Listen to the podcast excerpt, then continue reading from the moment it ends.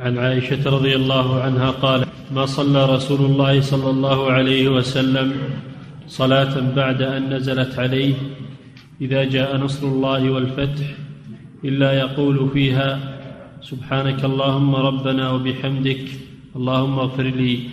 وفي لفظ كان رسول الله صلى الله عليه وسلم يكثر أن يقول في ركوعه وسجوده سبحانك اللهم ربنا وبحمدك اللهم اغفر لي. هذا الحديث عن عائشة رضي الله عنها أن النبي صلى الله عليه وسلم بعدما أنزل الله عليه سورة النصر إذا جاء نصر الله والفتح فتح مكة لأنه لما فتح النبي صلى الله عليه وسلم مكة انتصر الإسلام انتصارا عظيما ودخل الناس في دين الله أفواجا وجاءوا وافدين إلى الرسول صلى الله عليه وسلم يعلنون إسلامهم ويبايعون رسول الله صلى الله عليه وسلم. وذلك في السنة الثامنة من الهجرة. وأما الفتح المذكور في سورة الفتح إنا فتحنا لك فتحا مبينا فالمراد به صلح الحديبية. سماه الله فتحا مبينا لأن عواقبه صارت للمسلمين. نصر الله به الإسلام والمسلمين نصرا عظيما. وأما الفتح المذكور في سورة النصر فهو فتح مكة المشرفة. قوله تعالى ورأيت الناس يدخلون في دين الله أفواجا. نعم كما ذكرنا أنه لما فتحت مكة أقبل الناس على الإسلام لأن الناس ينظرون إلى قريش. فلما استسلمت قريش للرسول صلى الله عليه وسلم وأسلمت تابعوها تابعتها قبائل العرب. وكان هذا مؤذنا بقرب أجل رسول الله صلى الله عليه وسلم. ولذلك أمره الله بالتسبيح والاستغفار ختام العمر في ختام عمره عليه الصلاة والسلام. كان عمر بن الخطاب رضي الله عنه يجمع المهاجرين والأنصار يستشيرهم وكان يحضر ابن عباس وكان طفلا صغيرا يحضره في مجالس شيوخ المهاجرين والأنصار. وهو طفل صغير فاستغرب الناس وقالوا نحن لنا أولاد فلماذا لا يأتي بهم مثل هذا هذا الطفل؟ فأراد عمر رضي الله عنه أن يبين لهم فقه ابن عباس ومكانته في العلم فلما اجتمعوا سألهم عن معنى هذه السورة إذا جاء نصر الله والفتح ورأيت الناس يدخلون في دين الله أفواجا فكل أتى برأيه منهم من قال إن الله أمرنا إذا إذا جاء الفتح أن نسبحه وأن نستغفره. فقال ما تقول يا ابن عباس؟ فقال ابن عباس هذه أجل رسول الله صلى الله عليه وسلم فإن الله جعل له علامة هي فتح مكة ودخول الناس في دين الله أفواجا. هذه علامة أجل رسول الله صلى الله عليه وسلم. فقال عمر ما أعلم منها إلا ما قلت. فبذلك ظهر فضل عبد الله بن عباس رضي الله عنه واقتنع أشياخ المهاجرين والأنصار بمكانته رضي الله عنه. الشاهد من هذا والمصنف أورد هذا الحديث أن هذا من جملة الأدعية التي تقال في الركوع والسجود. فكان صلى الله عليه وسلم بعدما نزلت عليه هذه الآية يقول في ركوعه سبحانك اللهم بحمدك اللهم اغفر لي. عملا بقوله تعالى فسبح بحمد ربك واستغفره. كان يقول في ركوعه وسجوده. امتثالا لأمر الله سبحانه وتعالى. سبحانك اللهم أي أنزهك اللهم وبحمدك. هذا فيه ثبوت هذه اللفظة. وبحمدك وأنها تقال في الصلاة في الركوع والسجود. وإن كان بعض طلبة العلم يستغرب هذه اللفظة فها هي ثابتة عن الرسول صلى الله عليه وسلم. سبحانك اللهم وبحمدك. اللهم اغفر لي. وكان يقولها في الركوع وفي السجود. هذا دليل على أن الركوع يدعى فيه أيضا. وإن كان الدعاء في السجود أرجى. الدعاء في السجود أرجى وأكثر وأحرى بالقبول.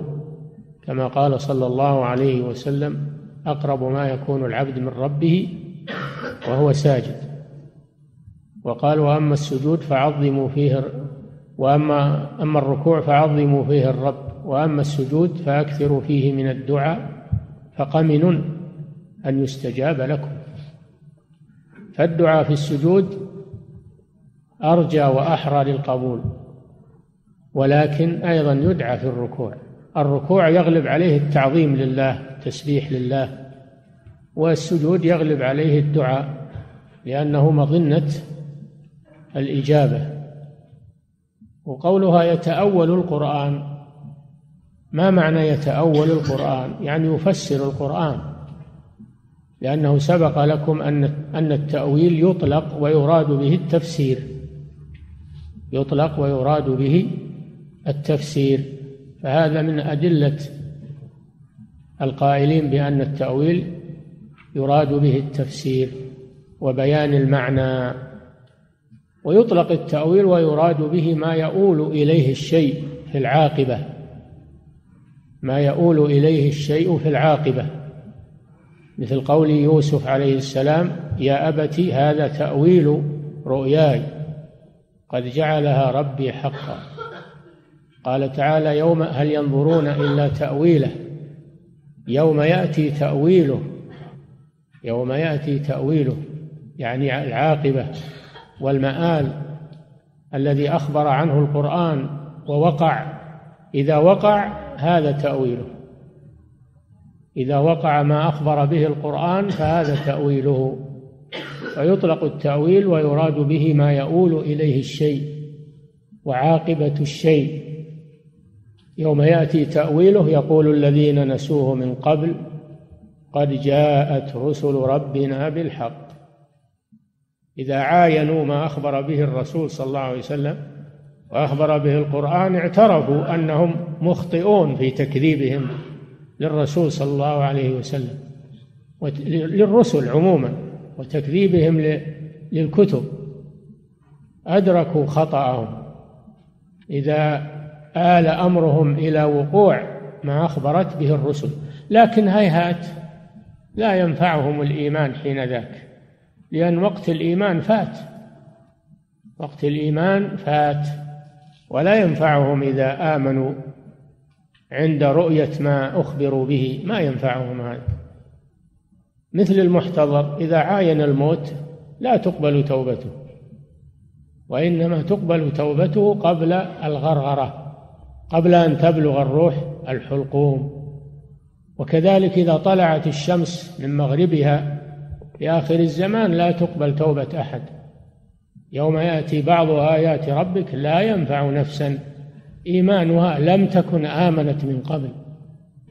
الشاهد من, من هذا أن التأويل يطلق ويراد به ما يؤول إليه آه، يطلق ويراد به التفسير. قولها يتأول القرآن يعني يفسر هذه السورة تفسيرا عمليا. نعم.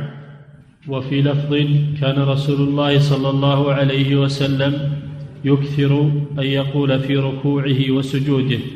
سبحانك اللهم ربنا وبحمدك اللهم اغفر لي. نعم. دل على أنه يدعى في الركوع ويدعى في السجود ولكن الدعاء في السجود أكثر وأحرى بالإجابة. نعم. باب الوتر. باب الوتر. والوتر هو الفرد خلاف الشفع. الشفع هو العدد المزدوج أو العدد الزوجي. مثل اثنين أربعة ستة ثمانية. هذا شفع قالها الشفع قالها العدد الزوجي. أما الفرد فيقال له الوتر مثل واحد ثلاثة خمسة. سبعة تسعة هذا العدد الوتر إحدى عشرة هذا يسمى الوتر. والمراد بالوتر هنا صلاة الوتر. المراد بالوتر هنا صلاة الوتر. وصلاة الوتر سنة مؤكدة عند جمهور أهل العلم. ما كان النبي صلى الله عليه وسلم يترك الوتر لا حضرا ولا سفرا.